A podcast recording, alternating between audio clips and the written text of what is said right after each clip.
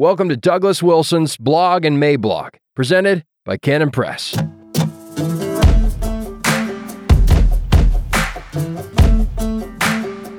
Good news and hope for detransitioners.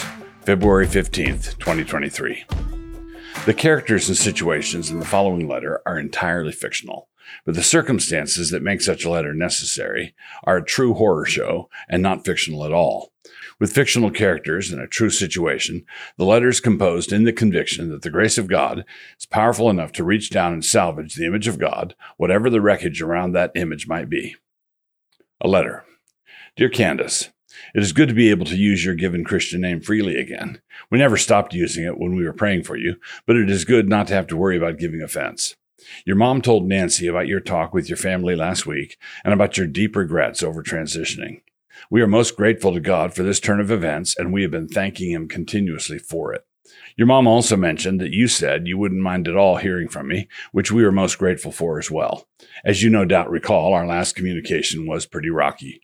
I'm not your uncle, but I am an almost uncle, and we care a great deal about you. I hope you find this letter helpful. My thoughts here are not really systematically arranged, but I think I can say that they are the most important issues for you to be praying about and working through. Nothing can simply erase the difficult challenges you have in front of you now, but there are some delusions that could make everything worse, and they are very natural delusions. I say this because some of the things I'm going to say here might be difficult to hear, but I think that they are truths that you need to acknowledge at the very front end of this restoration. Otherwise, your restoration project is simply going to falter and die. I want to begin with a brief statement of the good news and then move on to the various aspects of the bad news that the good news applies to. I hope the reasons for proceeding this way will become more apparent to you as we go. Near the end, I'm going to circle back around to the good news, to the gospel aspect of this. We have to begin with the recognition that there is no sin that is outside the reach of Christ's love. This is a faithful saying and worthy of all acceptation that Christ Jesus came into the world to save sinners, of whom I am chief. 1 Timothy 1:15. One of the temptations that comes to those who are seriously repenting is that they overshoot. And recognizing that their sin went far beyond the boundaries of God's law, they assume falsely that their sin also went far beyond the reach of God's grace. But God's grace does not live snugly in a little heavenly bungalow. God's grace is a ranger, lives out in the Badlands, and rounds up outlaws. God's grace is a bounty hunter. But then, after he has apprehended the fugitive and brings him in, he surprises everyone by calling for the best robe, a fine ring, good shoes, and he orders that the fatted calf be killed. Then he tells the head servant to go hire a swing band. So your sin, however great it was, is no match for the kindness of God. This is something you need to fix in your mind now, and you need to make a point of hanging on to it. In Christ, God saves sinners. So the good news is that Jesus Christ died for sinners and you qualify. But we have to look straight at the nature of this good news because there are two different kinds of good news and we must not confuse them. One sort is good news from the blue, like an unexpected inheritance. Understanding the goodness of the news does not require any prerequisites, and all of a sudden the good news just arrives one day.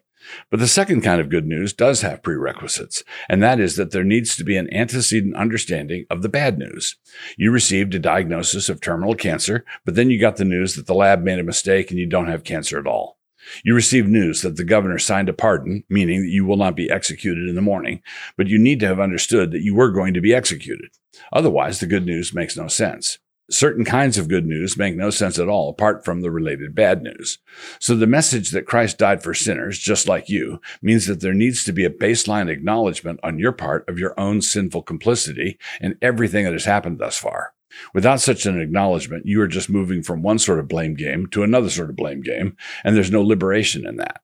I emphasize this at the front end because we live in a time when victim ideology is doing a lot of damage, and the fact that someone wants to detransition from their gender switch does not necessarily mean that she has learned to detransition from the victim mentality that was driving all of it in the first place.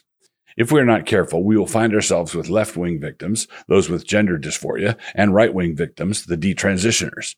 But you should be wanting to detransition from every form of the blame game, and the biblical name for that is repentance.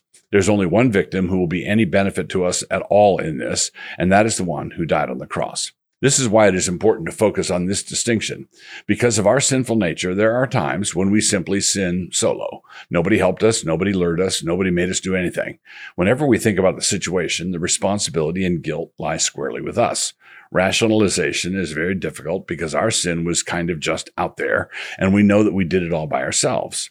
But this is not always the case. Many of our sins are socially complex. They are all tangled up with the manifest sins of others, and it is really difficult to think about one without dragging in the other. I'm talking about the boyfriend who seduces his girl and then ditches her. I'm talking about a woman's sin in obtaining an abortion, aided and abetted by a corrupt legal profession, a boyfriend's willingness to pay for it, a money grubbing medical profession, and so on. In your case, your sins were a player, but the whole thing was a group effort. There was the media propaganda. There was the social contagion of the other girls at your college doing this, including your roommate, and she went whole hog surgeries and everything. There was the wickedness of a godforsaken medical profession. In other words, there was no shortage of sin and plenty of sin to go around. You need to acknowledge the sins of all these other people as a theological truth, but then as a practical matter, you must focus on your own sin, confessing that sin as though you were the only one at fault. You know intellectually that this is not true, but you must start with yourself. You are not blanking out the sins of others forever because you must get to the place where you are able to forgive them for what they did to you. But you must do things in this order because only forgiven people know how to forgive. And you must get to the place where you know that you are forgiven. And that means starting with yourself, starting at home. So I do not mean to poke at things you've already put right, but I do need to mention the kinds of things I mean. In this category, I would put things like deceiving your parents about the classes you were taking and not talking to them when the lies in those classes started to get to you. Then there was the outlandish gear that you started to wear your sophomore year and which telegraphed that something serious was afoot. This meant you were not telling everybody while simultaneously hotly denying that you were telling them anything. When things got so pronounced that your parents insisted on talking to you about it, you were very cruel and unkind to them and then ghosted them for six months, accusing them of dead naming you. You did the same thing with some of your friends from high school. In short, a number of the people dear to you saw you walking toward a precipice, tried to intervene to help and protect you, and you would have none of it. Now, if you name all these sins, calling them by their proper names, no euphemisms, and all the related sins adjacent to them, then God promises you full and complete and everlasting forgiveness. If we confess our sins, he is faithful and just to forgive us our sins and cleanse us from all unrighteousness. When you know that you are cleansed and forgiven, you will be in a position to prepare your heart to forgive others, which is quite different than blaming others. This is what will enable you to divide the problem up and get everything in the right order. There are the things that were done to you, awful things, but in the first place, there were the things you did to yourself. Another way of putting this is that you must be forgiven and you must forgive. But in order to do this successfully, you have to start with receiving the needed forgiveness, and you have already made a good start. As you go forward, there will be temptations to slip off the point and fall back into thinking about the sins of others first. This is a perennial human temptation, and you shouldn't be surprised by it. You should know which emotional states go with which temptations. When you are thinking about what you did, your state of mind will be characterized by regrets, shame, embarrassment, sadness, and the like. The temptation here will be to doubt God's kindness toward you and to think that there's no way he can put this mess back together. But he can. When you are thinking about what others did to you, your state of mind will be characterized by bitterness, anger, resentment, and the like. But you can confess other people's sins all day long, and it will do nothing to restore your joy. What you want to do is get settled in God's forgiveness of you. He promised it, and you have it. Once that is done, you want to run a thought experiment. You should imagine the professor in that psychology class you took, the one who told all those shameless lies, has somehow mysteriously been converted. He comes to you and seeks your forgiveness for having come within an ace of wrecking your life. He appears to be sincere and humble. He really wronged you, and his confession of sin is no bagatelle. You will know that you've been forgiven in this. You will extend forgiveness freely, completely, wholeheartedly. The reason is simple. If there's no hope for him, then there's no hope for any of us. Christ died for sinners, and not just for us sinners who did wrong, but also for the sinners who did us wrong. This is the gospel again. This is how the gospel works in Christ. God was in the world saving sinners. The death, burial, and resurrection of Christ is the only hope of the world. It is Christ or chaos. One last thing. I have no doubt you may already be doing some of these things, but I would like to encourage as much of it as I can. I think it will really help you to flush out some of the things that set you up for all of these lies in the first place. Do you remember your high school graduation picture? It is the one we still have in our fridge.